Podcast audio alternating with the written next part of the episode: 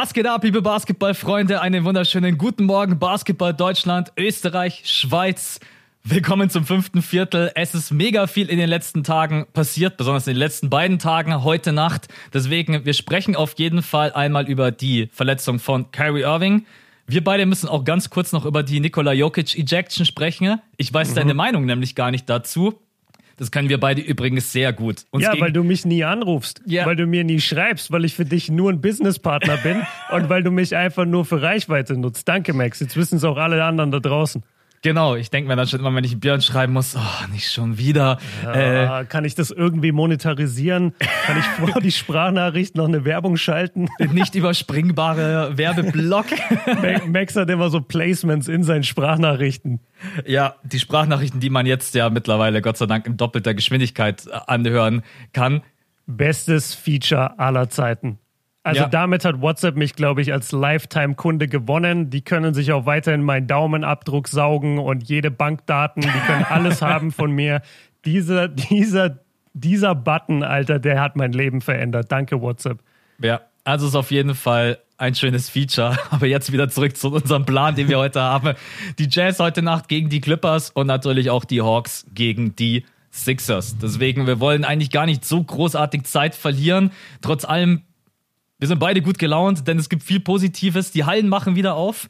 Du hast heute. Ja. Du hast heute ich habe heute das erste Mal Training seit gefühlt einem Jahr und ich finde es wild. Die, die ganze Mannschaft kommt.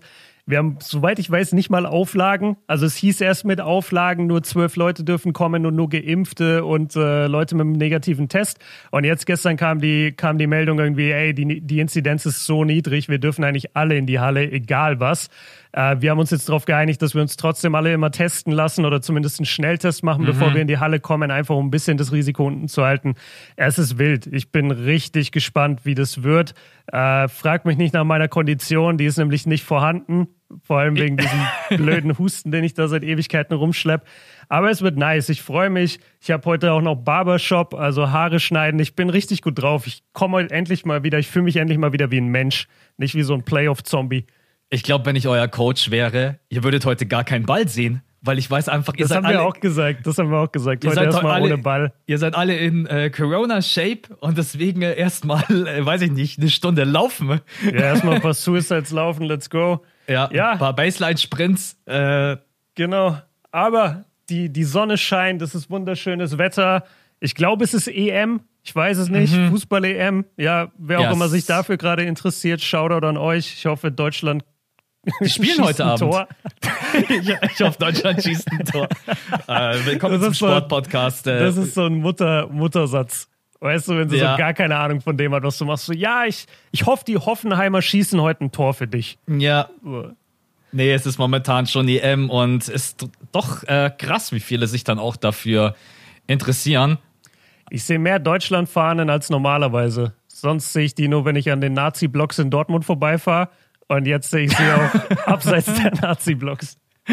Ja, ich meine, letztendlich äh, will man immer, wenn seine Nationalmannschaft, also so geht es mir zumindest in irgendeinem, egal ob Mannschaftssport oder Einzelsportart vertreten ist, äh, drücke ich ihnen immer die Daumen. Und genauso ist es jetzt auch beim Fußball. Heute Abend, ich werde auch gucken, bin ich ganz ehrlich. Also ich lasse es nebenbei laufen. Ja, also ich habe Training währenddessen und ich bin auch ehrlich, bei der Nationalmannschaft Fußball bin ich schon ein bisschen Erfolgsfan. Also nachdem die in den letzten Jahren ja. nur getrashed werden und alle sagen, boah, das ist die letzte Kacke, die da gemacht wird und die ganzen Alten werden nicht mehr mitgenommen. Ich habe also ich habe wenig Connection gerade zu dieser Mannschaft. Ich, die müssen mich erstmal wieder gewinnen mit Erfolgen. Strengt euch mal an, Jungs, dann schalte ich auch wieder ein. Letzter Punkt, bevor wir rübergehen zum Basketball. Das sind nämlich auch die Deutschen. Sollten die heute Abend gewinnen, dann sind wir schon halb Europameister. Das sind wir Deutschen. Also Natürlich. wenn gerade eben ist immer so kritisch, ja, wir überstehen nicht mal die Runde, ja, mal gucken gegen Frankreich, da gibt es sowieso auf den Sack gegen Mbappé und Co. Aber haupt, wenn wir das Spiel heute Abend gewinnen, morgen in allen Zeitschriften, ne, das ist es, Jungs, das brauchen wir. ja, ja le leichte Hot Takes. Aber ey, wir kommen aus der NBA. Also wenn wir nicht an Hot Takes gewöhnt sind, dann weiß ich auch nicht. Ja, also äh, wir hatten ja letztens einen und zwar Netz in 3. der Netz ist nicht in 3, den du geändert hast zu Bugs in 4. Der ist nicht Oder? Hast du mir das geschrieben? Nee, ich habe gesagt, unsere nächste Podcast-Folge lautet Bugs in 4. Ja, genau. Ja, ja weil das finde ich eigentlich gleich einen guten Einstieg. eigentlich ist er nicht gut, weil letztendlich muss man sagen, diese Playoffs sind ja, wie in den letzten Jahren natürlich auch einfach ein bisschen verfälscht durch Verletzungen. Und wenn dann bei den Brooklyn Nets jetzt einfach es offiziell bestätigt für das fünfte Spiel Kyrie Irving und James Harden beide raus sind und Steve Nash, also wenn man so ein bisschen aus seiner Stimmung und seinem Tonfall vertraut, der klang nicht optimistisch, dass Kyrie Irving in der Serie nochmal zurückkommt. Äh, und James Harden ist auch immer mit so einem Fragezeichen. Er hat gesagt, ich will ihn jetzt nicht zurückrushen, weil das einfach keinen Sinn macht, James Harden jetzt da reinzuwerfen und dann verletzt er sich vielleicht noch schlimmer. Also haben wir heute, genau, heute Nacht ist Game 5, bloß ja. Kevin Durant. Und es steht 2-2, die Bucks haben das Momentum. Wie geht's dir eigentlich als Bucks-Fan? Hast, hattest, hattest, Schlecht. Du, hattest du gute Laune nach dem vierten Spiel oder hat dich das auch ein bisschen geärgert, dass es jetzt aufgrund solcher Umstände irgendwie, ja, dass die Bucks gerade eben jetzt dominant sind? Na, es hat mich krass geärgert mit Kyrie. Äh, ich, ich hasse das, wenn sich ein Spieler verletzt und man will, das wurde mir, ich glaube, das, wann waren das? das? Das ist bestimmt, du guckst doch auch immer Kickers und sowas, ne? So alte Folgen von früher. Ja, ja, klar. Und da werden dir ja auch wirklich so diese Sport, Sportsgeist-Elemente beigebracht. Und da war das dann auch immer so, so nein, wir wollen die Teufel nicht schlagen, wenn der beste Mann verletzt ist. Wir schieben lieber zwei Wochen, damit ja. wir sie in voller Montur schlagen, so. Und das habe ich auch voll, wenn ich jetzt für eine Basketballmannschaft irgendwie Fan bin. Sorry, ich, bei Captain, Captain Tsubasa, Tsubasa ist einfach gefühlt immer verletzt und spielt aber trotzdem jedes ja und spielt einfach trotzdem jedes Spiel durch. Also an alle Captain Tsubasa Fans, das ist ja so ein bisschen das Gegenstück zu Kickers einfach. Ich habe nie ganz gecheckt, wo eigentlich der Unterschied liegt. Irgendwie in der, ich habe das Gefühl, in der einen Serie hießen einfach alle hatten deutsche Namen und in der anderen hatten alle die japanischen Namen. Ja. Weißt du, es gab diese Serie mit Gregor und mit Kevin und wie die Mario, alle heißen. Mario, genau, das sind die Kickers. Ja, und Mario, genau. Ja, und dann gibt es genau. einfach die gleichen Jungs. Und Sascha, und heißen, der Dicke. ja, und die, die anderen, die heißen dann alle so Tsubasa und... Wakabayashi, Hyuga. Wakabayashi, genau. genau.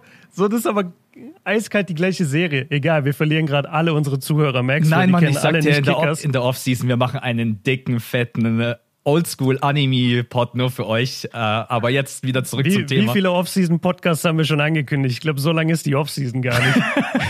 ja, wir brauchen eine Off-Season-Verlängerung. Also zurück zum Thema mich hat's krass abgefuckt, dass Kyrie sich verletzt hat. Ich gucke ihm so gerne zu. Und als Bucks-Fan, ohne Mist, ich bin überhaupt nicht happy mit den beiden Siegen. Also das Spiel 3 war ein absolutes, absoluter Glücksgriff, meiner Meinung nach. Die Nets haben so schlecht gespielt, wie ich sie noch nie gesehen habe. Und die Bucks haben haarscharf gewonnen mit drei Punkten. Mhm. Und das vierte Spiel haben sie nur deswegen gewonnen, weil A. Kyrie sich verletzt hat und äh, B. sie Kevin Durant mit PJ Tucker verprügelt haben. Ja. Und das wird nicht weiterhin so funktionieren, weil die Schiris werden so krass gebrieft darauf äh, werden fürs nächste Spiel. Und das nächste Spiel ist auch noch in Brooklyn. Und nie im Leben wird Kevin Durant in Brooklyn so verteidigt wie in dem Spiel 4. Die werden das nicht zulassen. Die werden, äh, wenn Tucker so verteidigt, in der ersten Minute ihm drei Fouls geben und dann sitzt er auf der Bank. Mhm. Das wird einfach nicht passieren. Ähm, und deswegen, nein, ich bin gar nicht positiv gestimmt. Die, die Offense der Bucks sah zwar am besten aus jetzt in Spiel 4, aber sie hat immer noch Riesenlücken. Sie ist immer noch sehr ideenlos. Janis nimmt immer noch fünf Pull-Up-Dreier pro Spiel. Es, es macht mich nicht besonders happy. Ich freue mich, dass es 2-2 steht, aber die Bucks haben mir noch nicht gezeigt, dass ich sage, yo, ich wünsche mir dieses Team in den Conference Finals. Ähm, aber ganz ehrlich, ich will auch nicht Brooklyn nur mit Kevin Durant in den Conference Finals. Das ist halt auch scheiße. Also ich wünsche schon, ich wünsche mir schon weiterhin, die Bucks kommen weiter, aber die profitieren extrem von den Verletzungen. Ich glaube, wenn James Harden und Kyrie gesund wären, hätten wir sehr wahrscheinlich ein 4-0 bekommen. Ja, 4-0 oder 4-1. Also bin, bin ich auch bei dir. Jetzt müssen wir uns allerdings mit der Situation auseinandersetzen, dass halt bloß Kevin Durant spielt. Äh, ich ja. will noch einmal ganz kurz über die Verletzung von Kyrie Irving sprechen. Äh, es sah, sah, ja schon einfach übel aus. Also ich wollte ehrlich gesagt beim zweiten, dritten Mal gar nicht so genau hingucken, ne? weil er einfach schon wirklich sehr, sehr krass umgeknickt ist. Viele haben gesagt, dass man eine Regel einführen muss dafür, dass ein Spieler in der Landezone also so nicht hingehen darf. Ähm, Janis hat für mich ganz normal das Boxout forciert, hat auch gar nicht zu Kyrie geguckt, also hat er quasi wirklich auch geschaut, wo äh, landet der Ball am Ring und ich kann ihn abgreifen. Wie hast es du gesehen? Ich habe also zu den Zuschauern gesagt, da kann man Janis absolut keine Absicht unterstellen. Und wenn Kyrie auch nur zwei Zentimeter weiter rechts aufkommt, dann passiert einfach gar nichts. Also das, äh, das ist einfach scheiße gelaufen, oder? Ja, und ich wüsste auch nicht, was du da für eine Regel einführen willst. Also heißt dann die Regel, du darfst in der Landing Zone von einem Spieler in der Zone dich nicht mehr aufhalten. Genau, das habe Das ich heißt, auch du gesagt. darfst einfach zu keinem Rebound, du darfst niemand ausboxen. Guckt euch doch mal ein Basketballspiel an, was da unterm Korb los ist. Es ist eigentlich ein Wunder, dass diese Verletzungen viel seltener passieren, als sie eigentlich passieren. Dieses Umknicken, weil man auf einem Fuß landet in der Zone. Und es hat ja auch wirklich mit viel Pech zu tun bei Kyrie. Also, wenn du dir das Replay halt nochmal anguckst, der landet wirklich exakt so blöd mit dem Fuß und kommt genau da gerade runter, dass halt das ganze Gewicht von ihm auch und die Schwerkraft auf diesen Knöchel sich Ja. auswirkt. Und dann bleibt er eben hängen mit dem Schuh und der Knöchel knickt runter. Das kannst du 6000 Mal machen, die Szene. Der wird sich nie wieder so schlimm verletzen.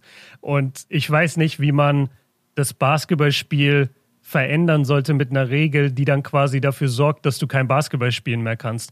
Was die Leute halt machen wollen, sie wollen quasi die gleiche Regel haben, wie es beim Dreier-Shooting ist, dass du dem Shooter nämlich Platz geben musst, damit er landen kann.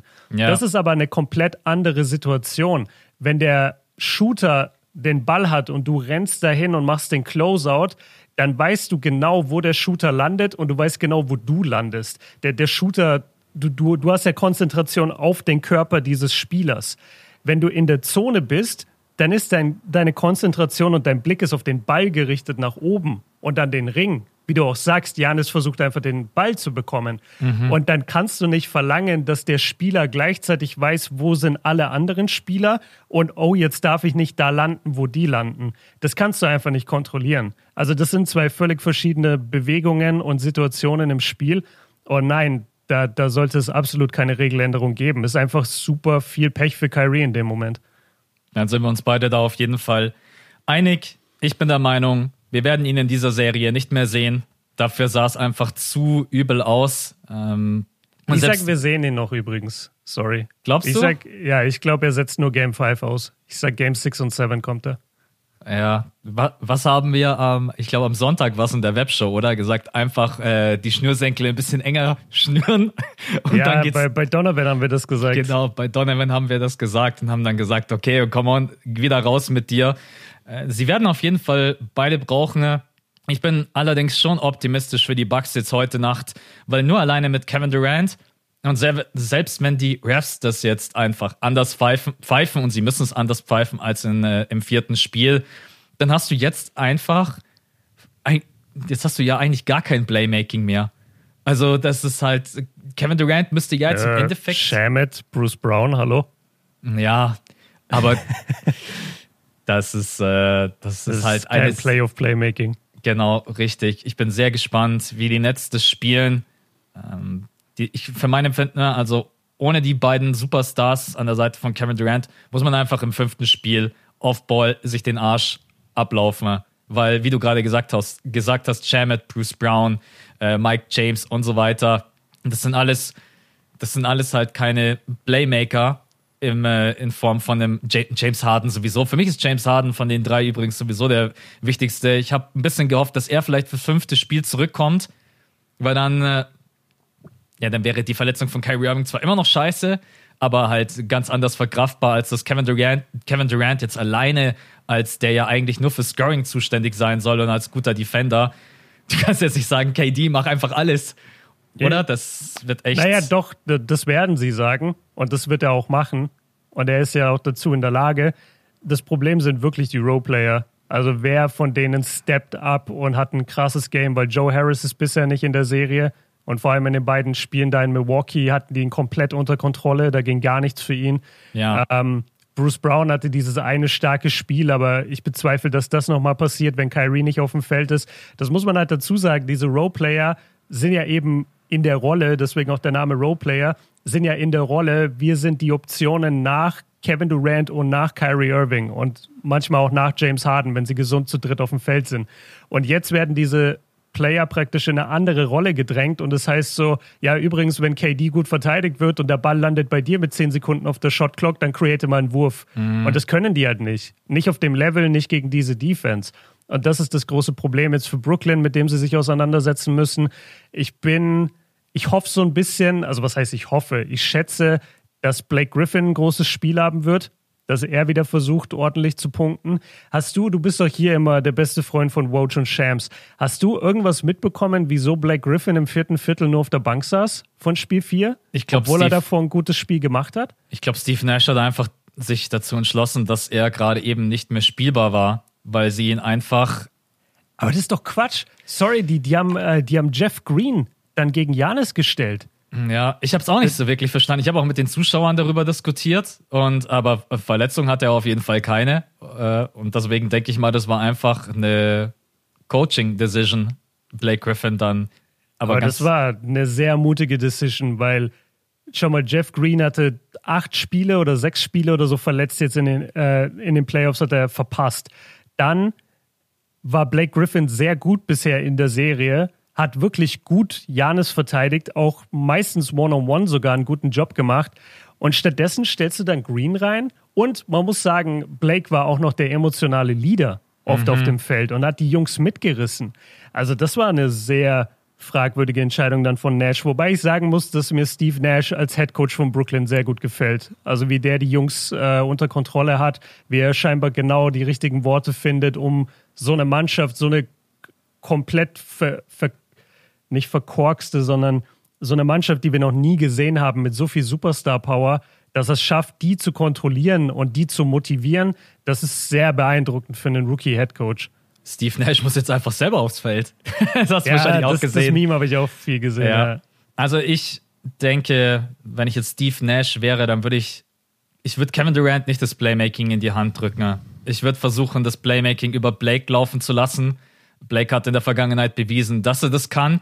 Und es war ja, wenn wir noch ein paar Wochen zurückgucken oder ein paar Monate zurückgucken, eine der großen Punkte, die ihm alle attestiert haben, dass Blake Griffin wirklich kein schlechter Playmaker ist äh, für, für seine Position.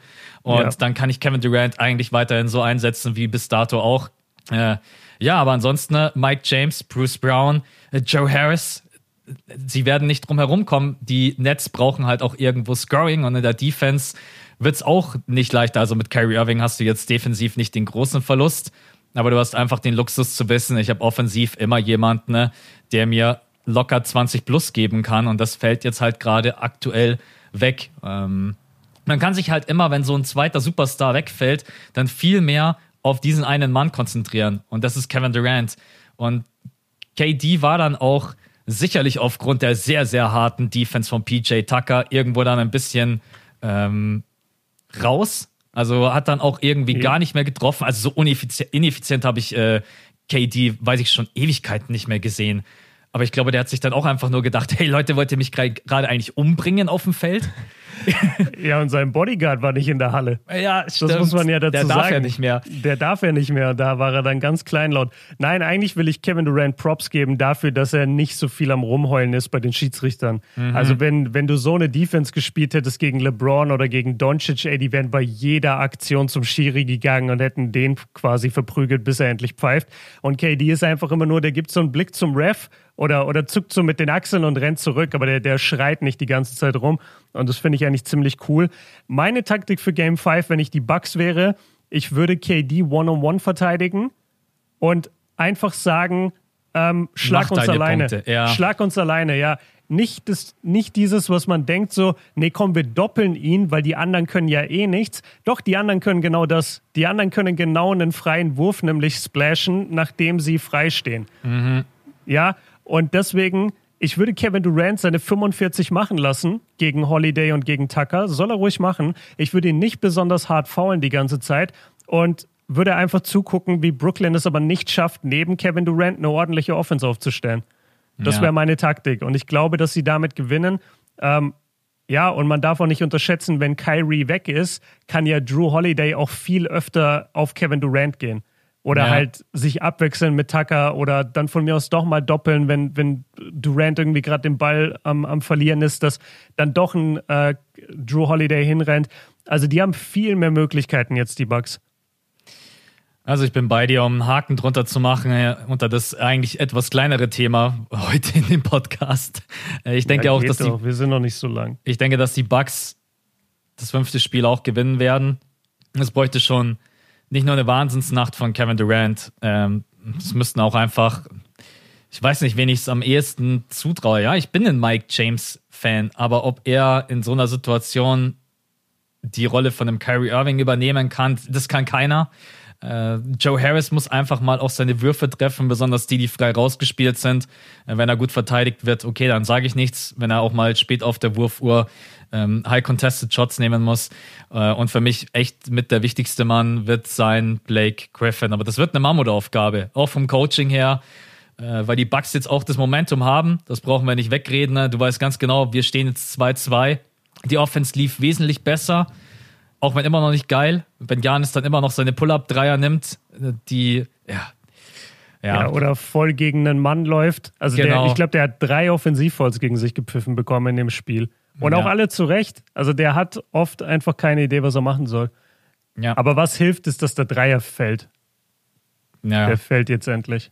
Das, ich, ich weiß auch nicht, ich würde einfach die Dreierversuche von Janis mal minimieren und selbst wenn er an der Freiwurflinie steht, dann würde ich, äh, an der Freiwurflinie. Ich bin froh, wenn er nicht an der Freiwurflinie steht. Es gibt nach wie vor nichts Schlimmeres, wenn er an der Freiwurflinie steht. Es ist. Äh, Eins, zwei, drei. Ja, es ist wirklich. Ey. Aber wenn Jans an der Dreierlinie steht und selbst wenn er frei steht, dass einfach die anderen Spieler auch mal rauslaufen und lassen sich ein Handoff geben. Und aus der Situation heraus schaut man dann, was passiert. Aber dass Janis dann einfach da, was hast du gesagt, fünf Dreier hat er genommen, oder? Eins von fünf. Ja. Genau, im Spiel davor eins von acht. Ja, das ist einfach, das ist auch keine gute Offense und im Endeffekt sind das halt auch immer, ja, vier, fünf Possessions, die man herschenkt.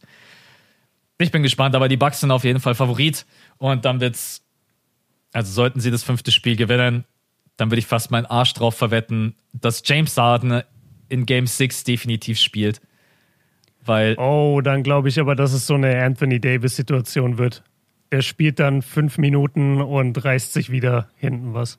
Ja, aber das ist halt die NBA. Dann denkst du dir, das ist deine einzige, deine einzige Chance, in Anführungsstrichen. Das wäre auch jetzt, die Bucks gewinnen das fünfte Spiel und stell dir mal davor, in Game 6 sind plötzlich alle am Start. Dann spielst du mit KD, Kyrie und äh, James Harden. Ja, ich glaub's ja. nicht. Ich denke, die Verletzungen sind schon nicht ohne und. Ist es nicht total krass, dass wir alle gesagt haben, bei dem, bei dem Brooklyn äh, Nets und bei den Lakers, sorry, dass wir, bei, dass wir bei beiden Teams gesagt haben, ey, die sind unschlagbar, aber nur, wenn sie sich nicht verletzen. Ja. Wenn sie gesund bleiben. Das haben wir das ganze Jahr über gesagt. Und jetzt waren sie dann einfach nicht gesund. Und deswegen sind sie auch raus. Ja, also, ich muss. Sorry, die Nets sind noch nicht raus, aber die Lakers sind raus. Und bei den Nets sieht es halt gerade so aus, wenn sie jetzt wirklich nur mit KD spielen können. Ich habe mir gestern genau das Gleiche gedacht. Wir haben, ich meine, es gab wirklich zigtausend Videos vor den Playoffs und fast jeder hat das Argument gebracht, bleiben die Nets komplett fit. Also bis, bis sie in die Finals gehen. Weil ich denke, keiner wird dagegen argumentieren zu sagen, wenn alle drei fit wären, dann würden sie höchstwahrscheinlich auch in den Finals stehen, weil diese Offensivpower und auch das Playmaking dann zu matchen, ist einfach fast unmöglich. Und man, da kann man jetzt auch nicht großartig sagen, ja, wir hatten alle recht und stolz drauf sein, weil das scheiße ist. Ich will natürlich am liebsten, dass alle fit sind und kompeti kompetitiven Basketball. Und jetzt am Ende ist es halt, ja. Wir uns mal überraschen, was heute Nacht passiert. Wir werden am Freitag schon über Game 6 sprechen. Ja, wir müssen am. Nee, werden wir nicht. Doch, ich glaube, Freitag in der Nacht ist das sechste Spiel, oder? Game 6 ist. Oder ist es Samstagnacht? Also morgen und dann. Oh, du hast recht, ja, Freitag. Mhm. Oh, nice. Ja, vielleicht haben wir dann schon den Bucks-Seriensieg. Oder wir haben Game 7 oder wir haben den Netz-Seriensieg. Wenn die Nets jetzt zwei Spiele in Folge gewinnen, ey, dann müssen wir echt überlegen, was wir mit Janis machen. Weil dann müssen wir ihn neu einstufen irgendwie auf dieser Liste, die wir alle so im Kopf führen, diese zehn besten Spieler der NBA. Weil wenn du in der Regular Season immer nur am Dominieren bist und dann in den Playoffs einfach jedes Mal von egal welchem Team vor die großen Herausforderungen gestellt wirst und du kannst es nicht handeln, das ist einfach schwer. Mhm. Weißt du, was, was willst du denn dann mit ihm machen? Aber warten wir mal ab. Sprechen also wir darüber, wenn es soweit ist. Ja, ich, ich rechne mit einem Bugsieg, muss ich ehrlicherweise sagen. Ja, ich auch. Okay, dann wollen wir noch über die andere Serie sprechen, die die Suns werden lange Pause haben. Umso länger die anderen Serien jetzt dauern, umso länger können, äh, einer hat mir sogar geschrieben, äh, ja, Suns Kurzurlaub auf äh, Malta. Weil letztendlich, je nachdem, ja. wie lange die Serie jetzt dauern, ähm, und besonders auch die Jazz Clippers Serie, die ja jetzt gerade eben bei 2-2 steht, wenn die in ein siebtes Spiel geht, dann hast du nach dem siebten Spiel nochmal einen Tag, vielleicht auch zwei Tage Pause. Dann haben die Phoenix Suns einfach über eine Woche einfach Erholung. Und klar, natürlich kann man dann immer sagen, dann bist du vielleicht ein bisschen raus aus dem Rhythmus. Weiß nicht, ob das großartig bei den Phoenix Suns der Fall wäre. Die sind dann, ist eigentlich ein Witz, die kommen dann komplett frisch erholt in die Western Conference Finals, sind eingespielt. Ja. Sie wissen einfach, dass sie als Team vielleicht gerade eben das stärkste Team sind, was wir in den Playoffs haben. So wie sie Basketball spielen, wie sie miteinander umgehen, wie sie auf dem Feld kommunizieren. Und man hat die Nuggets jetzt mit 4-0 rausgehauen. Und eine Szene, die, ich weiß nicht, ob sie entscheidend war, aber im dritten Viertel, Nikola Jokic wird ejected. Dein MVP. Der MVP der NBA bei, ich weiß nicht mehr ganz genau, was, der, was die Punktedifferenz war. Ich glaube, sieben Punkte zu dem Zeitpunkt, als Jokic Es war close. Close ja. genug, um das Spiel auf jeden Fall noch zu gewinnen. Genau. Theoretisch. Und dann hat Jokic versucht, sehr, sehr aggressiv, ja, das muss man schon sagen, den Ball zu stehlen. Äh, und bei dem Stilversuch, ähm, ja, wie soll man sagen, ich weiß gar nicht, mit dem Unterarm war es, glaube ich, hat der Payne dann einfach die, äh, halt seine Nase getroffen, aber danach, also der erste Kontakt war wirklich das Gesicht von Payne, was aber nicht gewollt war. Danach hat er den Ball weggeschlagen. Dieses Bild, was da geschossen wurde zu dem Zeitpunkt, war natürlich auch sehr unglücklich. so geil, dieses Bild. Ja, es ist so wirklich, Nikola Jokic einfach so, wie als wenn er das größte Frustfaul begeht. Aber er selber hat ja danach gesagt, ich wollte einfach nur ein hartes, also ich wollte einfach nur ein hartes Play gehen, nicht ein hartes Foul und wollte damit ein Zeichen setzen. Wie hast es du erlebt? Was war dein erster Gedanke, als du es gesehen hast? Hast du gedacht, das wird ein Flagrant 2? Oder hast du vielleicht sogar gedacht, das ist gar kein Flagrant? Was war deine erste mm. Einschätzung, als du es gesehen hast? Nee, ich habe es morgens gesehen als Clip, quasi bevor ich mir das Spiel angeguckt habe, weil ich habe mich bei dem Spiel entschieden, dass ich es äh, nicht groß sozusagen live sehen muss. Und es mhm. stört mich auch nicht, wenn ich gespoilert werde, weil ich fand einfach so oder so ist die Serie durch. Egal ob die Jazz, äh, ob die Nuggets da jetzt so, selbst noch das Spiel gewinnen oder nicht, halt die Suns gewinnen die Serie eh. Und dann war ich relativ locker unterwegs, bin auf Instagram, hab die Szene gesehen und hab's eigentlich sofort für angemessen gehalten. Ich kann das eigentlich nur nochmal wiederholen, was ich in meinem Video gesagt habe.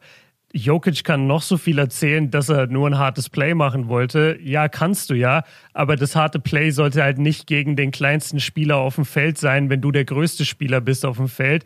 Und die Ausholbewegung, die er tätigt, ist kein Basketballplay.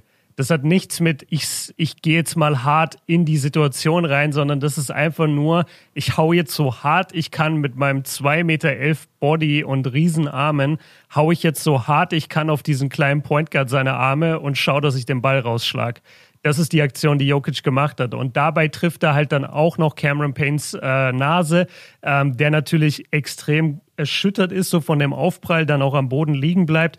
Ähm, vielleicht ein Tick zu lange, um das auch ein bisschen zu verkaufen, das gebe ich gerne zu.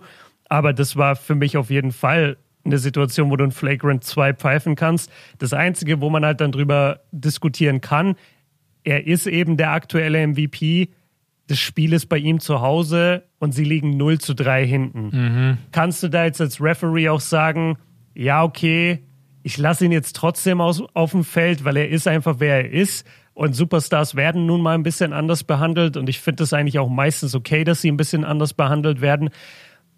Die Referees hätten definitiv auch sagen können, okay, Flagrant One. Aber die Aktion an sich, egal welcher Spieler das sonst gemacht hätte, bei egal welchem anderen Spieler, wäre es ein Flagrant 2. Und genau das ist der Punkt für mich. Ja. Genau das ist der Punkt für mich. Ich kann an diese Szene nicht herangehen und sagen, ja, Nikola Jokic ist ja jemand, der normalerweise auch, was Devin Booker gesagt hat, so in die Richtung, ja, ist ja ein feiner Kerl und so, normalerweise macht er sowas nicht und es ist Nikola Jokic, der MVP. Ich muss ihn halt einfach in der Szene bewerten, wie jeden anderen Basketballspieler auch. Und es war ein hartes, es war ein hartes Foul, muss man einfach ehrlich sein. Und dann die Leute, die sagen, Payne simuliert, vielleicht ist er ein bisschen zu lange liegen geblieben. Aber können wir das nachempfinden, wie hart der Schlag war? man hat, man hat immer das Gefühl, der Zuschauer nimmt sich so das Recht heraus zu, äh, zu ja, wie sagt man? Zu urteilen. Zu urteilen, genau, wie krass das jetzt wehtut. Und von der Seite einen Schlag zu kriegen auf die Nase, so mit der Wucht. Äh, und du siehst es nicht mal, also du kannst dich auch nicht drauf einstellen. Ich, also, wenn ich das richtig gesehen habe, hat Payne diesen Schlag nicht kommen sehen. Dann tut es nee, einfach. Nee, sicherlich nicht. Dann tut es einfach weh. Und äh, ja, also ich muss sagen, ich hätte in der Situation vielleicht auch gesagt, ich gebe ein Flagrant One aber tatsächlich auch, weil ich dann wahrscheinlich im Kopf auch gehabt hätte, es ist der MVP, es ist das dritte Viertel, es ist gerade eben close. Also wenn in diesem Spiel nochmal irgendwie was gehen soll, dann muss Nikola Jokic auf dem Feld bleiben. Wenn wir den jetzt runterholen und eject, ne, dann ist die Serie durch. Und man hat sich ja. eigentlich in der Situation dazu entschlossen, so blöd das klingen mag, die Serie zu closen. Es war für mich danach vorbei. Als man Jokic runtergeholt hat, war für mich klar, Du, du hast nicht gedacht, als McGee dann aufs Feld kam, dass jetzt das Spiel nochmal gedreht wird für die Nuggets? Ah, ich habe kurz überlegt. Also ich habe kurz ah, ja. überlegt, ob McGee ja. dann übernimmt und dann nochmal so vielleicht so 20 Punkte raushaut. Aber ich, ich habe mir dann gedacht, er ist, er ist aktuell einfach nicht so in Shape. Und was ich auch in den letzten Spielen gesehen habe, die, die neun Minuten, die er da so auf dem Feld war. Mm. äh, nein, ich hoffe, ihr versteht die Ironie von uns beiden. Ne? Ja, eine strittige Situation. Ich finde, man kann beide Seiten äh, verargumentieren. Was mir da auch wieder so ein bisschen, also was mich gestört hat, wenn man in der Community oder auch jetzt nicht nur bei uns, sondern generell auch bei den Amerikanern ist es noch schlimmer. Man kann gar nicht mehr miteinander argumentieren. Der eine sagt, es war ein Flagrant 2, halt dein Maul, das war kein Flagrant 1. Ja, man muss echt, man muss einfach mal so hardcore sagen, ne? die NBA Community äh, im Großen und Ganzen gesehen akzeptiert fast überhaupt keine andere Meinung mehr. Also man kann nicht einfach nur sagen, für mich war es ein Flagrant One, weil, Punkt, Punkt, Punkt. Für mich war es ein Flagrant Two und dann fängt man an zu diskutieren, ganz normal. Das ist echt mhm. so krass, was mich momentan ein bisschen. Aber das ist nur die Distanz vom Internet. Wenn die Leute jetzt mit dir im Podcast wären oder wenn die Leute sich wirklich mit dir unterhalten würden live, dann würde keiner sagen, nein, war es nicht, du Vollidiot, sondern ja. die würden einfach sagen, ja, ich verstehe schon, was du meinst, bla bla bla. Das ist einfach diese Distanz und ich habe das auch nie verstanden, dieses sich hinter dem Internet quasi zu verstecken. Ich, ich bin auch immer verblüfft, wenn du es gibt ja manchmal, keine Ahnung, irgendeinen Typen, der sich voll blamiert auf, auf Social Media, einfach mit irgendwas Blödem, was er sagt. Ähm, der Typ ist aber an sich halt ein, ein, stabiler Typ, so, mit dem du dich jetzt nicht auf der Straße anlegen würdest. Mhm. Und dann, wenn du dann in den Kommentaren liest, was Leute dem schreiben mit ihrem normalen Instagram-Profil, dann denke ich auch immer, ey, denkt ihr, ihr seid alle untouchable? Also ich, ich rufe jetzt nicht dazu auf, dass, dass Leute, die im Internet was Blödes schreiben, in Real Life dann geklatscht werden. Und ich, ich will auch nicht, dass das passiert, aber ich wundere mich immer, mit was für einer Selbstverständlichkeit die Leute so Beleidigungen raushauen und so die krassesten ultimativen Statements droppen, ohne sich darüber im Klaren zu sein, ey, das ist für ein echter Mensch und der kann dich auch irgendwo mal sehen. Ja. Ne? Und, und so ist es auch mit diesen NBA-Sachen. Äh, ich bekomme das nicht ganz so krass mit, aber ich, ich kann auf jeden Fall verstehen, was du sagst, weil ja, ich bin auch Kind des Internets und das ist halt schon immer so gewesen. Ich ja, krieg's halt auch mit, weil ich, ich dann, weil ich momentan ja so meinen Insta-Kanal ein bisschen umgestellt habe, auch auf diese aktuelle Berichterstattung und habe das ja gestern auch mm, gepostet. Yeah, yeah, okay. Und dann, ich sehe das auch in der deutschen Community. Äh, wir loben unsere Community immer und alle da draußen, aber wenn es manchmal dann um so strittige Szenen geht, oder bei der Goat-Diskussion. Ey, wenn ich irgendwo nur Goat lese, da skippe ich direkt weiter, weil da, die Argumente sind meistens alle für die Tonne, egal ob für beide Seiten. Ne? Ja, ich meine, es war eine strittige Situation. Äh, Nikola Jokic wird sich im Nachhinein vielleicht auch gedacht haben, das war vielleicht ein bisschen too much. Vor allem äh, Payne steht da wirklich im letzten Eck. Also, ja. du, du hast jetzt nicht unbedingt den Need, da so drauf zu gehen. Lass mich das auch noch sagen. Deswegen finde ich auch seine Begründung so fadenscheinig. Er, er meint, er wollte ein Play, ein hartes Play machen, um seine Mannschaft zu motivieren. Harte Plays, die die Mannschaft motivieren, sind ein krasser Block, den du stellst. Das ist eine gute Defense-Aktion. Das ist ein Ball, der eigentlich aussichtslos ins Ausgeht, dem hinterherrennen. Das ist ein Fastbreak mit 200 km/h laufen, ähm, obwohl du gar nicht so schnell laufen kannst. Das sind Aktionen, die deine Mannschaft nach vorne peitschen. Aber wenn die ganze Mannschaft gerade zurückläuft und sich nicht mal umdreht zu dir und du gehst auf den Point Guard und schlägst einfach voll auf seine Arme und faulst ihn damit, das, dieses Play würde keinen Teammate motivieren. Niemals. Ja. Und das verstehe ich halt beim besten Willen nicht, warum er uns das so verkaufen will. Und das, ich kaufe es ihm auch einfach nicht ab. Ich glaube, er hat sich das in der Umkleide überlegt, weil er hatte dann ja genug Zeit, musste dann ein ganzes Viertel sich da das Spiel angucken, wusste, er muss sich dann den Medien stellen. Und dann hat er halt gesagt, ja, ich wollte so ein Initialzündungsplay machen. Hast du aber nicht. Und das ist auch kein so ein Play. So, da gibt es andere Dinge auf dem Basketballcourt, die das auslösen, aber nicht, wenn du Cameron Payne die Nase brichst wahrscheinlich, wenn er ehrlich gewesen wäre, hätte er einfach gesagt, mich hat es einfach alles so abgefuckt. er, hat ja da, er hat ja davor kein Foul bekommen. Mhm. Das war ja auch sein Punkt. Er, er hat äh, einen Move gemacht gegen Aiton. Aiton hat ihn gut verteidigt und Jokic wollte das Foul, hat dann zum Schiri geguckt und ist ja dann auch zu Payne und hat dann auf den Arm geschlagen. Also er war auch einfach frustriert und er wusste, er wusste halt auch, sie werden gesweept und das tut natürlich auch weh. Ja, ist, ist gut. Also wie gesagt, ich bin wie Booker auch gesagt hat, Jokic ist der netteste Typ und das sollte ihm jetzt auch nicht nachhängen, aber die Aktion an sich war halt nicht so cool und war ein Flagrant 2 und fertig. Mehr, mehr muss man, finde ich, nicht drüber diskutieren. Aber jetzt erstmal ein bisschen Werbung, Leute. Die heutige Folge wird präsentiert von Clark. Wer von uns kennt das nicht? Papierchaos in der Schule, in der Uni, auf der Arbeit, bei der Steuerabgabe oder Papierchaos bei Versicherungen. Es ist einfach ultra nervig. Man schiebt es die ganze Zeit auf und am Ende dreht man dann durch, weil man einfach überhaupt keinen Überblick mehr hat. Und genau für Letzteres gibt es jetzt die perfekte Lösung. Ich sag euch ganz ehrlich, ich weiß zwar zum aktuellen Zeitpunkt schon ungefähr, welche Versicherungen ich habe, aber ob die jetzt up to date sind oder es sogar bessere Angebote gibt, ich habe einfach keinen Plan. Und genau dafür gibt es Clark mit der App. Hast du all deine Versicherungsverträge in einer App? Ihr könnt euch über die App oder Website registrieren. Gut, dann müsst ihr halt noch selber euren Arsch hochkriegen und die Versicherung zusammensuchen und einmal in die App einfüttern.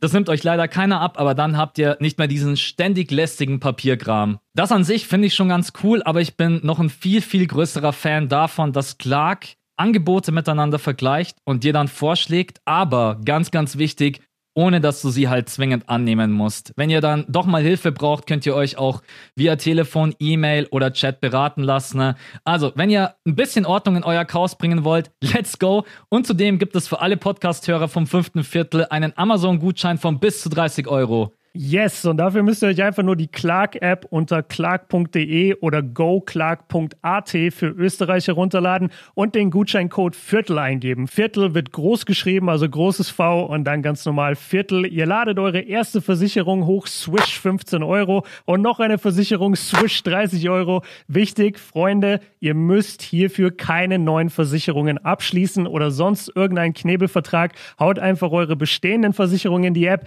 That's it. Ja, über einen möchte ich trotz allem noch ganz kurz diskutieren, wenn es bloß eine Minute ist. Chris Paul. Junge. Uh, overrated. Nein, Spaß. Also, ja, total, also überbewertet von vorne bis hinten. Ne? Was, was ist. Was getragen ist, von Booker, getragen ja, von Aiden. ja, also muss man echt sagen, äh, die beiden, äh, carryen Chris Paul, wirklich schon die ganze Zeit durch die Playoffs. Das ist echt. Also, dass er einer der genialsten Point Guards aller Zeiten ist. Ich glaube, darüber lässt sich nicht streiten. Ne? Und das ist übrigens auch schon wieder was, was mich so nervt. Jetzt hat er diese Serie mit 4-0 gewonnen und hat einfach zwei über, überragende Spiele gemacht. Und direkt fangen die Leute an, ja, ist er ein Top 3, ist er ein Top 5 Point Guard? Könnt ihr vielleicht einfach mal einem Spieler zugucken? Einfach mal genießen, dass der so Basketball spielt, wie er es gerade eben tut in dem Alter. Die Nuggets einfach die Defense auseinander nimmt, vielleicht das schönste Midrange-Game hat, was wir gerade eben in der NBA kennen, in den Playoffs sowieso. Ja, der Kawhi has left the chat. Wer left the chat? Kawhi. Ja, aber Kawhi ist so. Kawhi ist wie eine Maschine. Ich weiß nicht, bei, bei, bei Kawhi fehlt mir die Eleganz, die Chris Paul mitbringt. Oder? Ich mhm. finde, das ist. Chris Paul hat irgendwie so, weiß ich nicht was, Magisches, I don't know. Ich finde, Chris Paul hat immer so was Dreckiges der ist, glaube ich, bei jedem Wurf richtig happy, dass du gerade den Wurf kassiert hast. weißt du, das ist, glaube ich, Chris Pauls Mindset. Ja. Auch als er diesen einen Move hatte gegen Joker, als er äh, auch wieder in die Midrange-Area gegangen ist. Und dann hat er doch so ein, so ein Passfake quasi gemacht. Den wo Ball so angespinnt, über, ja. Über, genau so über den Ball.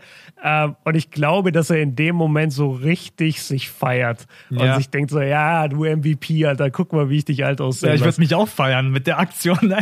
Natürlich. Aber ja, ja, Chris Paul, ey.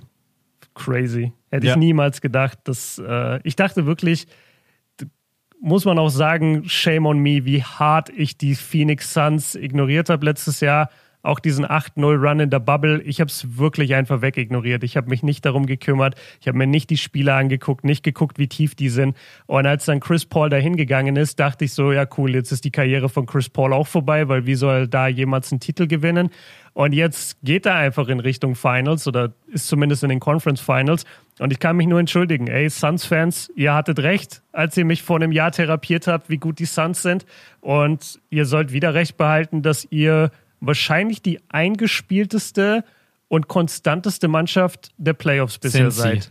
Mit, mit dem Disclaimer aber, sie haben bisher zwei verletzungsgeplagte Teams geschlagen. Ja. Muss man einfach dazu sagen, sie haben weder die Nuggets mit voller Stärke geschlagen und die Lakers schon gar nicht. Das heißt, wenn sie jetzt in die Conference Finals gehen und dort hoffentlich auf die Clippers treffen, dann haben sie dort das erste Mal eine gesunde Mannschaft und die Clippers sind noch nicht mal so toll eingespielt. Also erst in den Finals. Und wer wird da der Gegner sein? Philly? Wird es Brooklyn sein? Wird es Milwaukee sein? Also da sind sie dann schon wieder doch die eingespieltesten. Ja, doch, muss man sagen, sie sind das eingespielteste und vielleicht sogar das tiefste Team auch. Definitiv. Wir lassen uns mal überraschen, wer letztendlich der Gegner wird. Das bringt uns aber eigentlich gleich zur nächsten Serie. Es steht 2-2 zwischen den Jazz und den Clippers. Also die Jazz schaffen es nicht auf 3-1 zu erhöhen. Wir beide haben uns das Spiel, also ganz kurz Geschichte für euch. Wir beide sind heute Morgen aufgestanden, haben gesagt, wir schauen das Spiel im All Possession Recap. Wir haben beide, glaube ich, echt, mich würde es nicht wundern, wenn wir beide gleichzeitig auf Play gedrückt haben, mhm. weil wir zwischenzeitlich mal wirklich zwei, drei Nachrichten uns hin und her geschrieben haben, haben dann gesehen, ey, bei uns ist einfach genau der gleiche Punktestand. Und das All Possession Recap war 40 Minuten lang. Wir beide haben uns, also ich weiß nicht, wie es dir ging, ich habe mir gedacht, okay, vielleicht irgendwie Overtime oder so. Dann kommt. Ja, also normalerweise ist das All Possession Recap 32 Minuten, manchmal 35 Minuten, aber 40 siehst du ganz selten. Und ja, ich dachte, ich dachte nicht an Overtime, ich dachte nur, boah, das wird bestimmt ewig dauern in der Crunch-Time. Wir haben bestimmt 100.000 Freiwürfe. Ja. Und dann geht das Spiel los und dann steht es einfach nach dem ersten Viertel 30 zu 13 für die Clippers. Ja. Und dann bin Shoutout, ich ganz, und dann war Garbage Time. Und dann war, dann war Garbage Time. Dann bin ich echt die ganze Zeit davor gesagt. Also man muss auch sagen, die Clippers haben dann das zweite auch noch mit 38, äh, 31 gewonnen.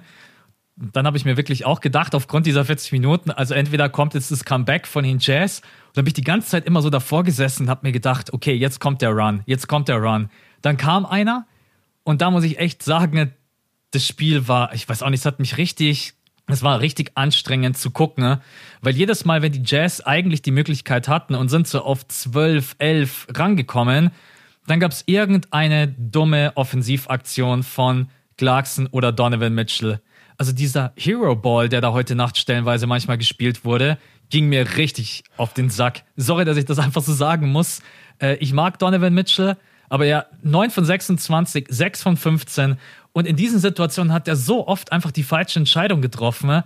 wo ich mir auch gedacht habe, ey, du hast so ein geiles Team um dich herum. Mit Joe Ingles, Bogdanovic, äh, Gobert. Die hatten jetzt alle heute Nacht, muss man ehrlicherweise sagen, nicht das geilste Spiel. Aber das war nicht Jazz-Basketball. Das war richtig anstrengend zum Anschauen. Björn nickt einfach nur, Gehen wir weiter ja, zu Sixers ich, gegen ich, Hawks. Nee, ich nicke einfach nur und gucke so apathisch in die Ferne, weil ich echt enttäuscht bin von den Jazz. Ich weiß, dass Donovan verletzt ist, aber wie die sich jetzt verkauft haben in den beiden Spielen in LA ist richtig deprimierend. Also man hat viel mehr von denen erwartet. Ähm, das, das gelobte Playmaking die ganze Zeit und jeder kann Schuss kreieren und oh, die sind so krass. Der, die Mannschaft ist der eigentliche Star, wartet nur ab. Ja, wo ist es denn jetzt? Also irgendwie sehe ich es nicht. Mhm. Zumindest jetzt in diesen beiden Spielen. Ähm, ja, Clarkson war eine Katastrophe auch von der Bank. Les mal bitte seine, seine Stats noch vor. Der hat auch unfassbar schlecht geschossen. Drei von zwölf, zwei von acht. Ja. Acht Punkte, das schlechteste Plus-Minus-Rating und das kommt nicht von ungefähr. Genau.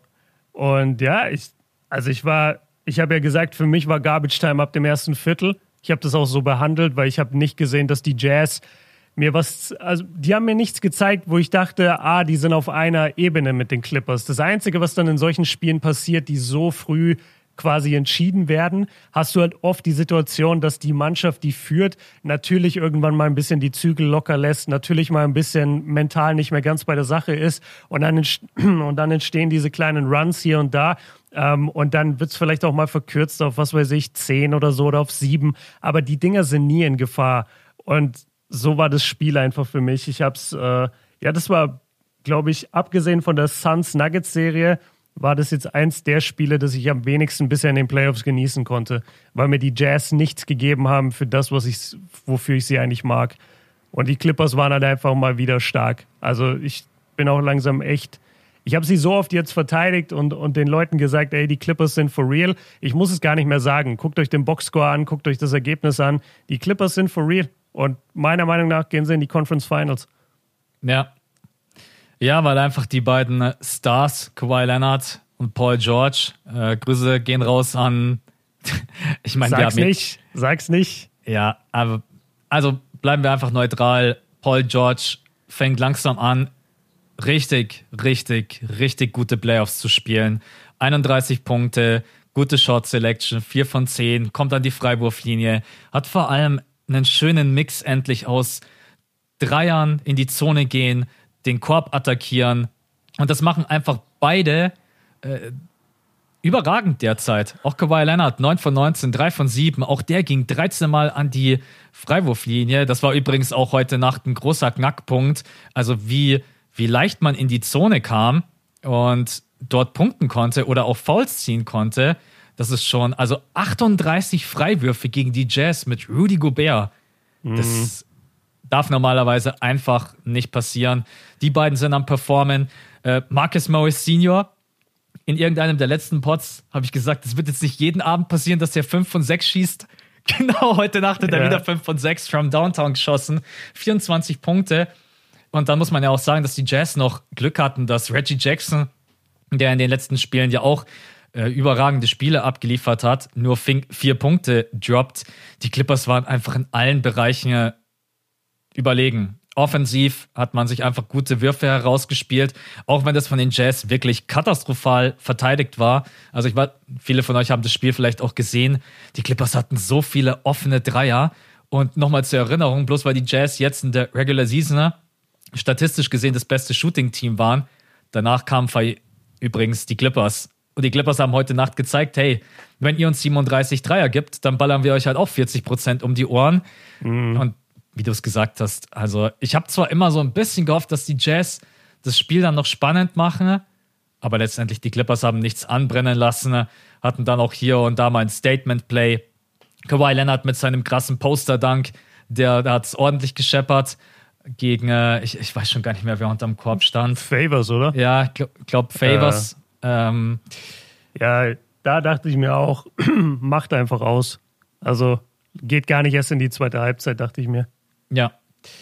Und ansonsten, ich glaube, man muss sich jetzt einfach wieder, man muss einfach wieder kontrollierteren Basketball spielen. Es darf nicht einfach alles dann immer, wenn es eng wird, über Donovan Mitchell gehen und der wird dann schon irgendwie die Offense kreieren oder auch Jordan Clarkson. Muss man die beiden auch mal in die Verantwortung nehmen, um zu sagen, ey, Klar, ihr seid die besten Scorer bei den Jazz, aber die anderen sind auch noch auf dem Feld und die Offense kann nicht nur alleine über euch laufen. Das war einfach ein schwaches Spiel. Machen wir es einfach kurz. Wenn die Jazz weiterhin so spielen, dann wird es schwer, weil die Clippers jetzt einfach locked in sind, verteidigen das Ganze auch viel, viel besser. Ich meine, Donovan Mitchell ist angeschlagen. Das sieht man auch mhm. hier und da. Ja.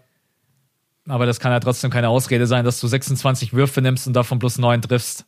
Also ich ich habe äh, sehr lachen müssen. In der ersten Halbzeit hatte Donovan, glaube ich, sowas wie ein, ja, müsste so ein Fastbreak gewesen sein. Und dann äh, geht er halt hoch und macht den Layup.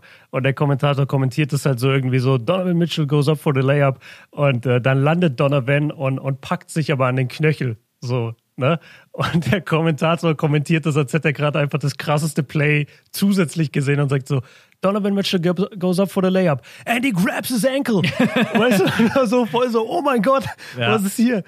Aber ja, das ist auch bei so Spielern, bei denen man halt weiß, dass sie angeschlagen sind, da guckst du auch als Fan die ganze Zeit dann eigentlich drauf. Mhm. Äh, das ist, glaube ich, wie bei dir. Also ich glaube, als Sixers-Fan kriegt man das nicht mehr raus und ich bin jetzt nicht der größte Sixers-Fan und habe das auch. Jedes Mal, wenn Joel Embiid zu Boden geht, denke ich mir, fuck, die Saison ist vorbei. ja. Das, man hat so Angst um diesen Typen und das gleiche gilt für AD. Äh, das gleiche gilt für, wer ist noch so verletzungsanfällig? Für Kyrie bei Kyrie denke ich auch immer, wenn der irgendwas hat, so ja, okay, den sehen wir jetzt erstmal nicht wieder. Mm. Ist ja. leider so. Was ist dein Tipp jetzt für die Serie, auch wenn ich es mir schon fast denken kann? Du gehst wahrscheinlich jetzt mit den Clippers, oder?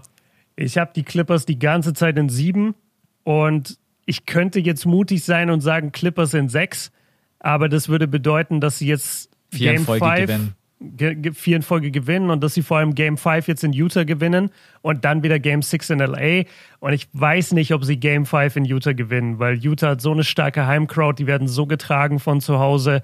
Ich sag weiterhin Clippers in sieben. Ja. Also ich bin ja mit den Jazz gegangen. Äh, ich weiß gar nicht, ob ich in sechs oder in sieben gesagt habe. Ich glaube sogar in sechs. Also das kann ich auf jeden Fall schon mal. Ja. Das wird nicht passieren. Ähm, die Jazz in sieben, ja, dafür muss man jetzt das fünfte Spiel auf jeden Fall gewinnen. Aber da muss ich auch sagen, die, die Clippers scheinen in der Saison was zu haben, was sie in der letzten Saison nicht hatten. Ne? Und zwar, sie sind da, wenn sie da sein müssen. Ne? Und ich glaube, da mhm. hat man aus der Bubble schon ein bisschen was mitgenommen, sicherlich auch mental und als Team. Ich würde auch sagen, dass die Clippers ganz gute Chancen haben. Wenn sie das Spiel in Utah gewinnen sollten, ne, dann äh, wird es verdammt schwer, wenn es dann zurück nach LA geht. Aber jetzt, äh, ja, mal gucken, ob die Jazz sich auch wieder zusammenraufen. Ich meine, die gehen ja auch danach in den äh, Locker Room, sprechen miteinander, machen die Analyse und werden ja sehen, ey, das war ein absolutes Scheißgame von uns. Das muss man einfach ganz klar so sagen. Ne? Sind wir gespannt. Auch da am Freitag, ist am Freitag schon. Äh, Glaub's auch. Nee, das ist am Samstag. Also das die spielen am, am Donnerstag. Am Donnerstag ist Game 5 und dann sprechen wir darüber am Freitagspodcast und dann am Samstag ist Game 6. Okay. Ja, ich würde sagen, äh, lass das Ding zumachen. ja. Weil, ja, ähm, über Sixers Hawks will ich nicht sprechen.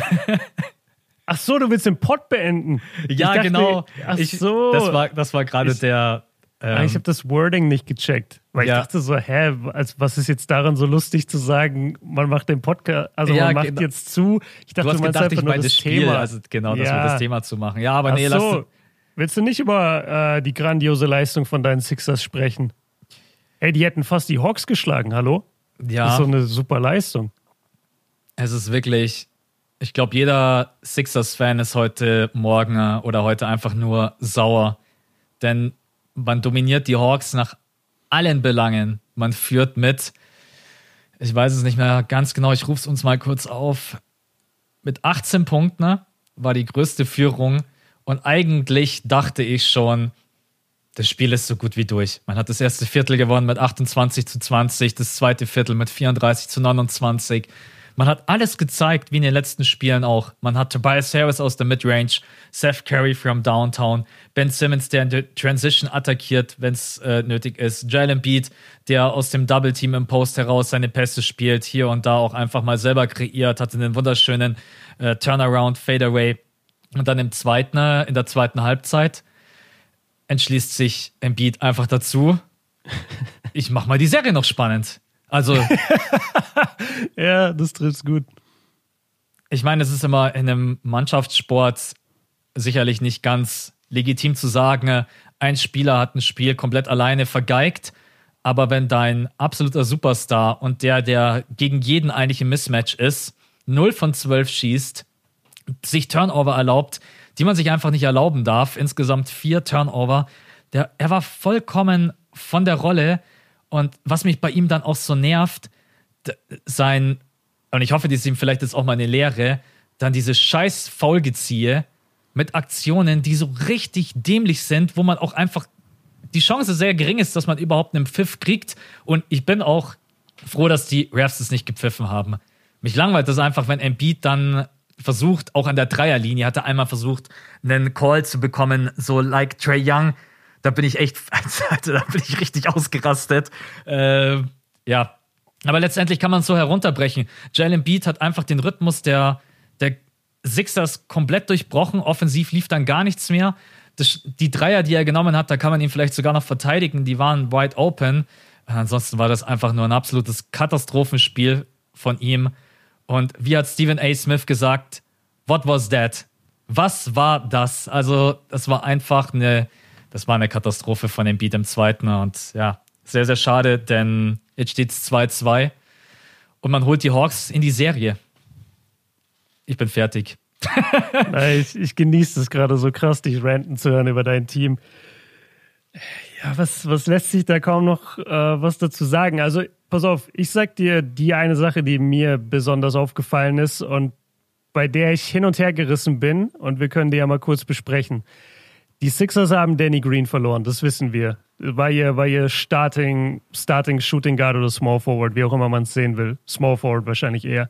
Und Sie hatten jetzt die Wahl, stellen Sie dafür Korkmaz in die Starting Five oder Fireball? Ja. Fireball würde dir die Defense bringen, Korkmaz bringt dir das Shooting. Und wir haben schon gesagt, wenn du in Richtung Conference Finals denkst, besonders wenn du dann vielleicht auf Brooklyn getroffen wärst, du brauchst einfach Shooting, Shooting, Shooting, um mitzuhalten gegen Brooklyn. Mhm. Das heißt, man könnte ja eigentlich Korkmaz ähm, reinstellen. So, jetzt weiß man aber gerade, dass bei Brooklyn keiner gesund ist und man gegen Milwaukee jetzt nicht so crazy scoren muss. Also muss man Korkmaz, finde ich, gar nicht in die Starting Five berufen. Mir hätte Fireball viel besser gefallen. Und ich finde, die Sixers haben darunter gelitten, weil wenn du Curry und Korkmaz mit auf dem Feld hast, dann hast du einfach zu wenig Defense auf den Guard-Positionen, abgesehen von Simmons. Ja. Und das war für mich fast nicht der entscheidende Faktor. So dein, dein Beat-Rant ist auch vollkommen angebracht. Aber das ist mir besonders negativ aufgefallen. Ja, ich, also wir haben am Sonntag für alle da draußen ne, auf Patreon haben wir auch darüber gesprochen und wir haben beide diskutiert, wen wir jetzt in die Starting Five holen würden. Ne? Und auch aufgrund dessen, wie es jetzt gerade eben aussieht, äh, also auch in Bezug auf dessen, wen man äh, in den Conference Finals wahrscheinlich als Gegner hat, hätten wir gesagt, macht es eventuell auch Sinn, Cybull in die Starting Five zu holen. Da sind wir beide allerdings noch davon ausgegangen, dass äh, die Sixers gegen die Nets spielen weil da gab es noch keine Verletzung und es stand eben 2-1.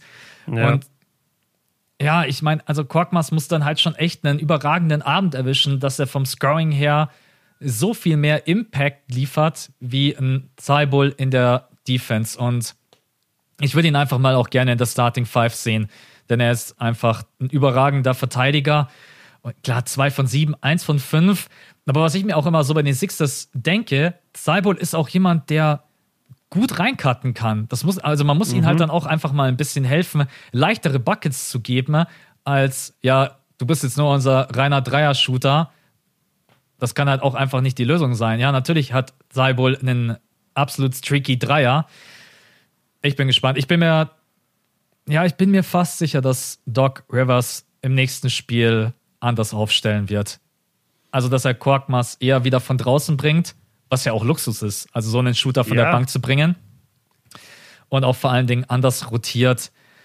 Aber letztendlich, wir können darüber diskutieren, über diese Entscheidung, wen holt man in die Starting Five. Es bleibt dabei. Wenn ein Beat einfach seine Punkte macht in der zweiten Hälfte, dann gewinnen die Sixers dieses Spiel ohne Probleme und es steht 3-1 und wir brauchen eigentlich gar nicht großartig über das Spiel diskutieren. Ich, warte, ich mach dich mal ein bisschen sauer. Die Hawks haben 36 Prozent aus dem Feld Weiß geschossen ich. und 30 von der Dreierlinie ja, und haben Bock. dein Team geschlagen, Max. Gar kein Bock. es ist einfach nur. Ey, wenn ihr Max Gesicht sehen könntet, auch die ganze Zeit, während er hier über dieses Spiel redet, das ist ihm. Er hat so keinen Bock. er hat richtig hart keinen Bock. Aber Wie kann man vor allen Dingen den Hawks 101 Würfe geben? Was zur Hölle? Ja, das ist. 37 verrückt. von 101. Ey. Ey, ja, mal kurzes Shoutout. Wir, wir sprechen immer über die, über die Playoff-Crowds und man muss eigentlich Atlanta fast schon mit dazu zählen. Ja, Ja, die machen Gas das gegeben. echt, die machen das echt stark. Also wenn man das vergleicht so mit anderen ähm, NBA-Hallen, da gehören sie auf jeden Fall zu, zum oberen Abschnitt.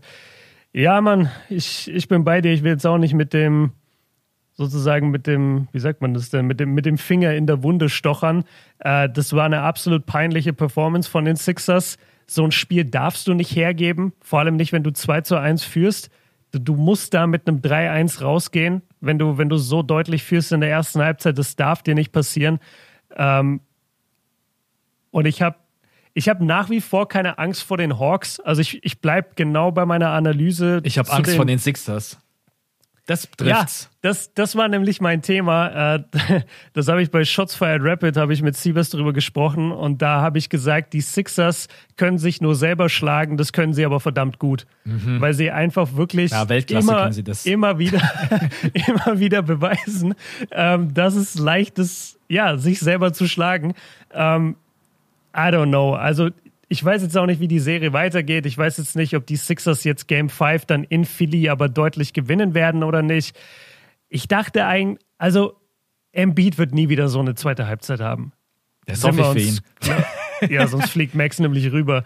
Ja. Äh, nee, aber das glaube ich lässt sich sagen. Und alleine wenn Embiid normal spielt, können die Hawks noch so abgehen in der zweiten Halbzeit. Es bringt denen trotzdem nichts. Und ich denke, damit ist das Ding eigentlich auch schon wieder gut. Also, ich habe jetzt vorhin auch so einen Kommentar gesehen. Ich hatte in meinem letzten Spielbericht, den hatte ich genannt, äh, Atlanta gebt einfach auf, weil für mich die Serie halt durch war nach dem, nach dem dritten Spiel. Und jetzt hat einer unter dem Video heute kommentiert und sagt so: Ja, Björn sagt, gebt auf, aber die Serie steht 2-2. So. Aber. Ja, aber, Aber- wie steht sie 2-2? Ey, die Sixers haben sich selbst geschlagen, nicht die Hawks haben die Sixers geschlagen. Sorry. Das Genau, sch schreibt es drunter. ja, ich gehe gleich unter das Video und drunter. lasse einen Kommentar da. Ey. Ja. Danke, dass du mich verteidigst. Ähm, ja, und, und deswegen, für mich bleiben die Hawks undermatched. Also, oder outmatched. Die sind nicht stark genug, um dieses Sixers-Team zu schlagen. Die hatten den Überraschungssieg in Game 1 und die hatten jetzt den Überraschungssieg in Game 4. Aber das sind beides keine, die, das sind keine legit sozusagen Siege, weißt du? Das, das sind keine Siege, wo ich jetzt denke so, oh, jetzt wird's aber doch nochmal spannend. Ich denke einfach nur, boah, Philly, seid ihr dumm.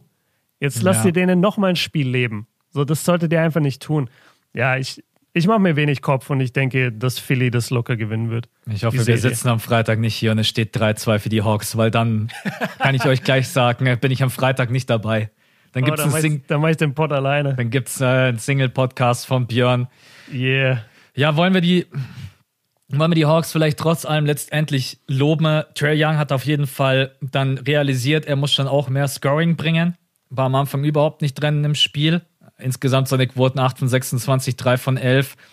Das äh, liest sich auch so schlecht, weil er besonders in der ersten Halbzeit einfach überhaupt keine guten Abschlüsse hatte. Hat dann aber auch schon selber gecheckt, ja, okay, also es bringt jetzt nichts, wenn ich hier 10 plus Assists spiele, aber wir kriegen kein Scoring aufs Scoreboard. Hat er dann echt gut gemacht, hat den ein oder anderen tiefen Dreier auch verwandelt. Sein Playmaking. Hey, Leute, 24 Assists haben die Hawks gespielt und 18 davon kamen von Trey Young. Das ist Wahnsinn. Also, wenn du Trey Young aus diesem Team rausnimmst, dann weiß ich nicht, wie die Offense laufen soll. Das sieht man auch jede Minute, wo Trey Young nicht auf dem Feld steht. Deswegen äh, Lob an ihn. Sie haben dann ihre Würfe reingemacht, egal ob Bogdanovic, äh, John Collins hatte zwei, drei brutale Dunks, hat die Crowd auch damit reingeholt. John Collins, der heimliche MVP von dem Spiel. Was hat der Typ für ein Momentum in dieses Spiel gehaucht für die Hawks, ey? Wahnsinn, der hatte Ja. krasse Sequenzen, ja.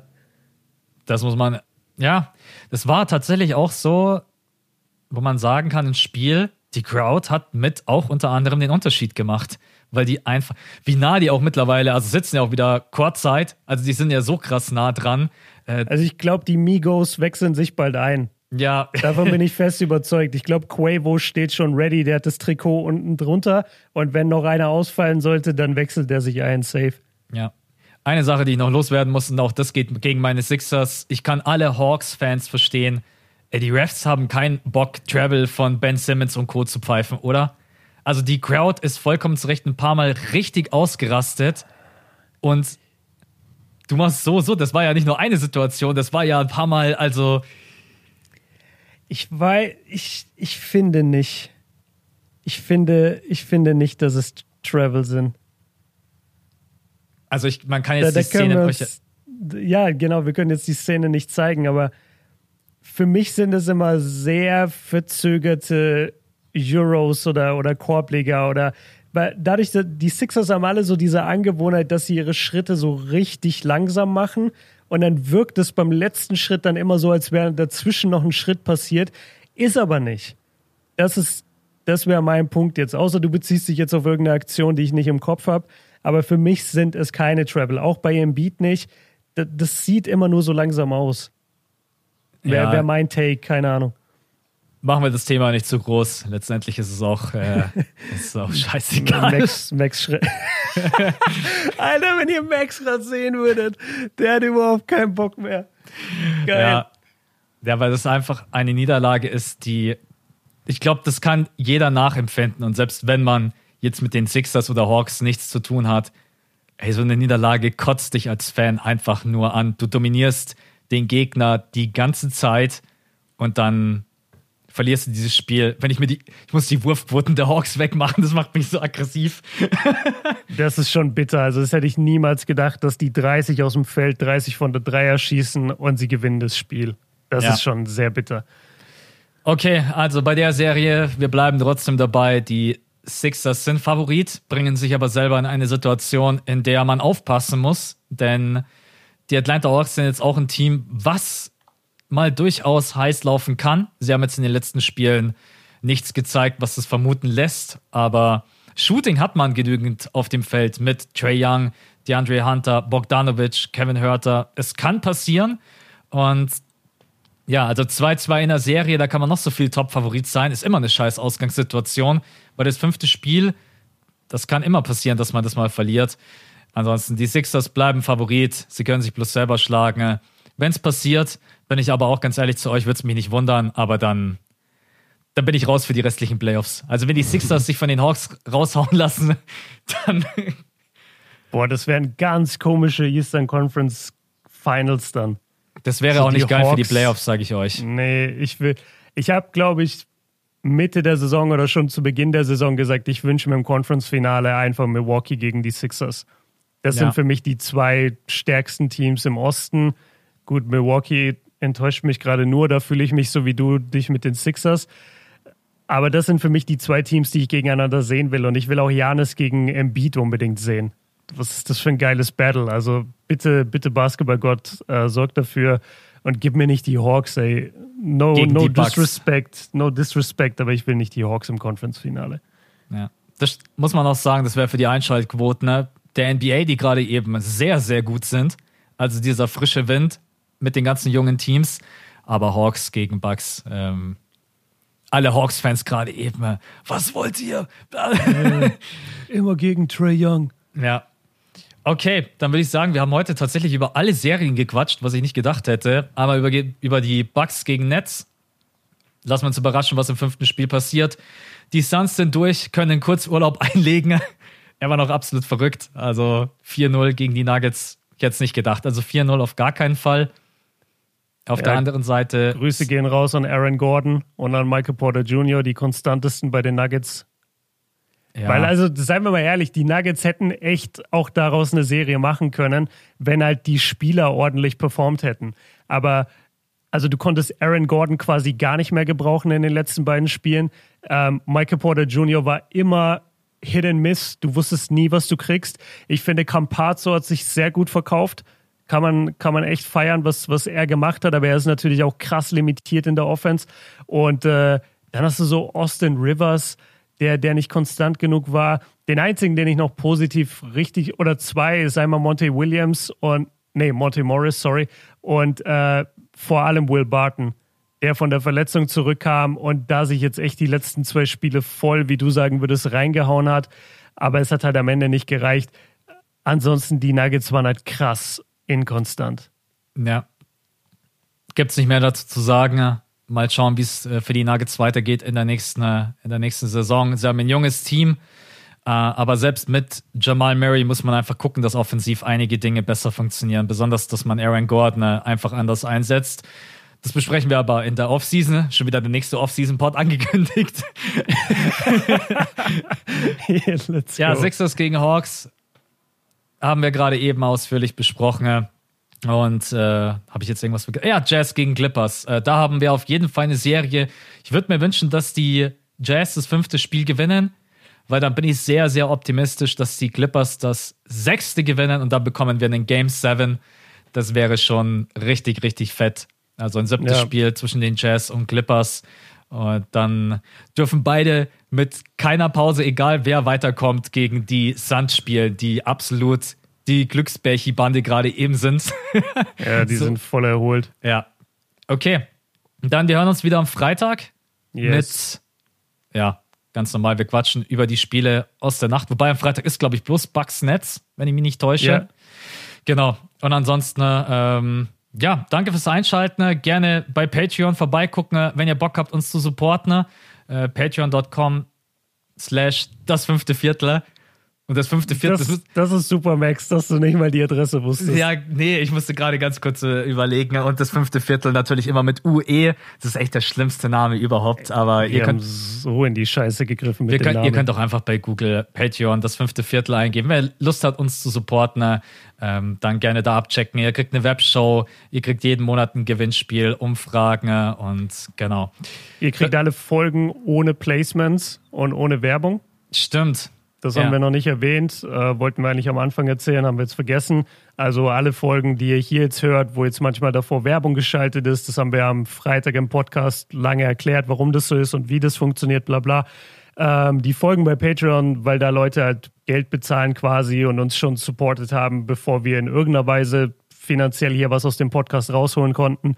Ähm, da bleiben die Folgen komplett werbefrei, also weder vorne am Anfang irgendwelche Clips noch Placements in der Mitte oder so. Wird es alles nicht geben auf Patreon, ist komplett äh, ohne Werbung. Exakt. Äh, ich glaube, ich muss mir das einmal kurz aufschreiben, dass wir das vielleicht auch mal am Anfang vom Pod erwähnen. Wir beide, wir haben so das Riesentalent. Alles, was so damit zu tun hat, das fällt uns dann immer so ein, wenn wir gerade abmoderieren. Ja, ist echt so. Und ich muss jetzt auch abmoderieren, weil ich merke gerade, wie meine Laune richtig schlecht ist. Nach dem äh, Sixers Hawks äh, Thema ist einfach mein Mojo ist einfach komplett weg. Wir wünschen euch einen schönen Tag. Viel Spaß bei den nächsten Spielen. Das kann ultra spannend werden. Bis auf bei Nuggets Suns. Die Serie ist durch. Wir hören uns wieder am Freitag. Danke fürs Reinhören und bis zum nächsten Mal, Leute. Ciao.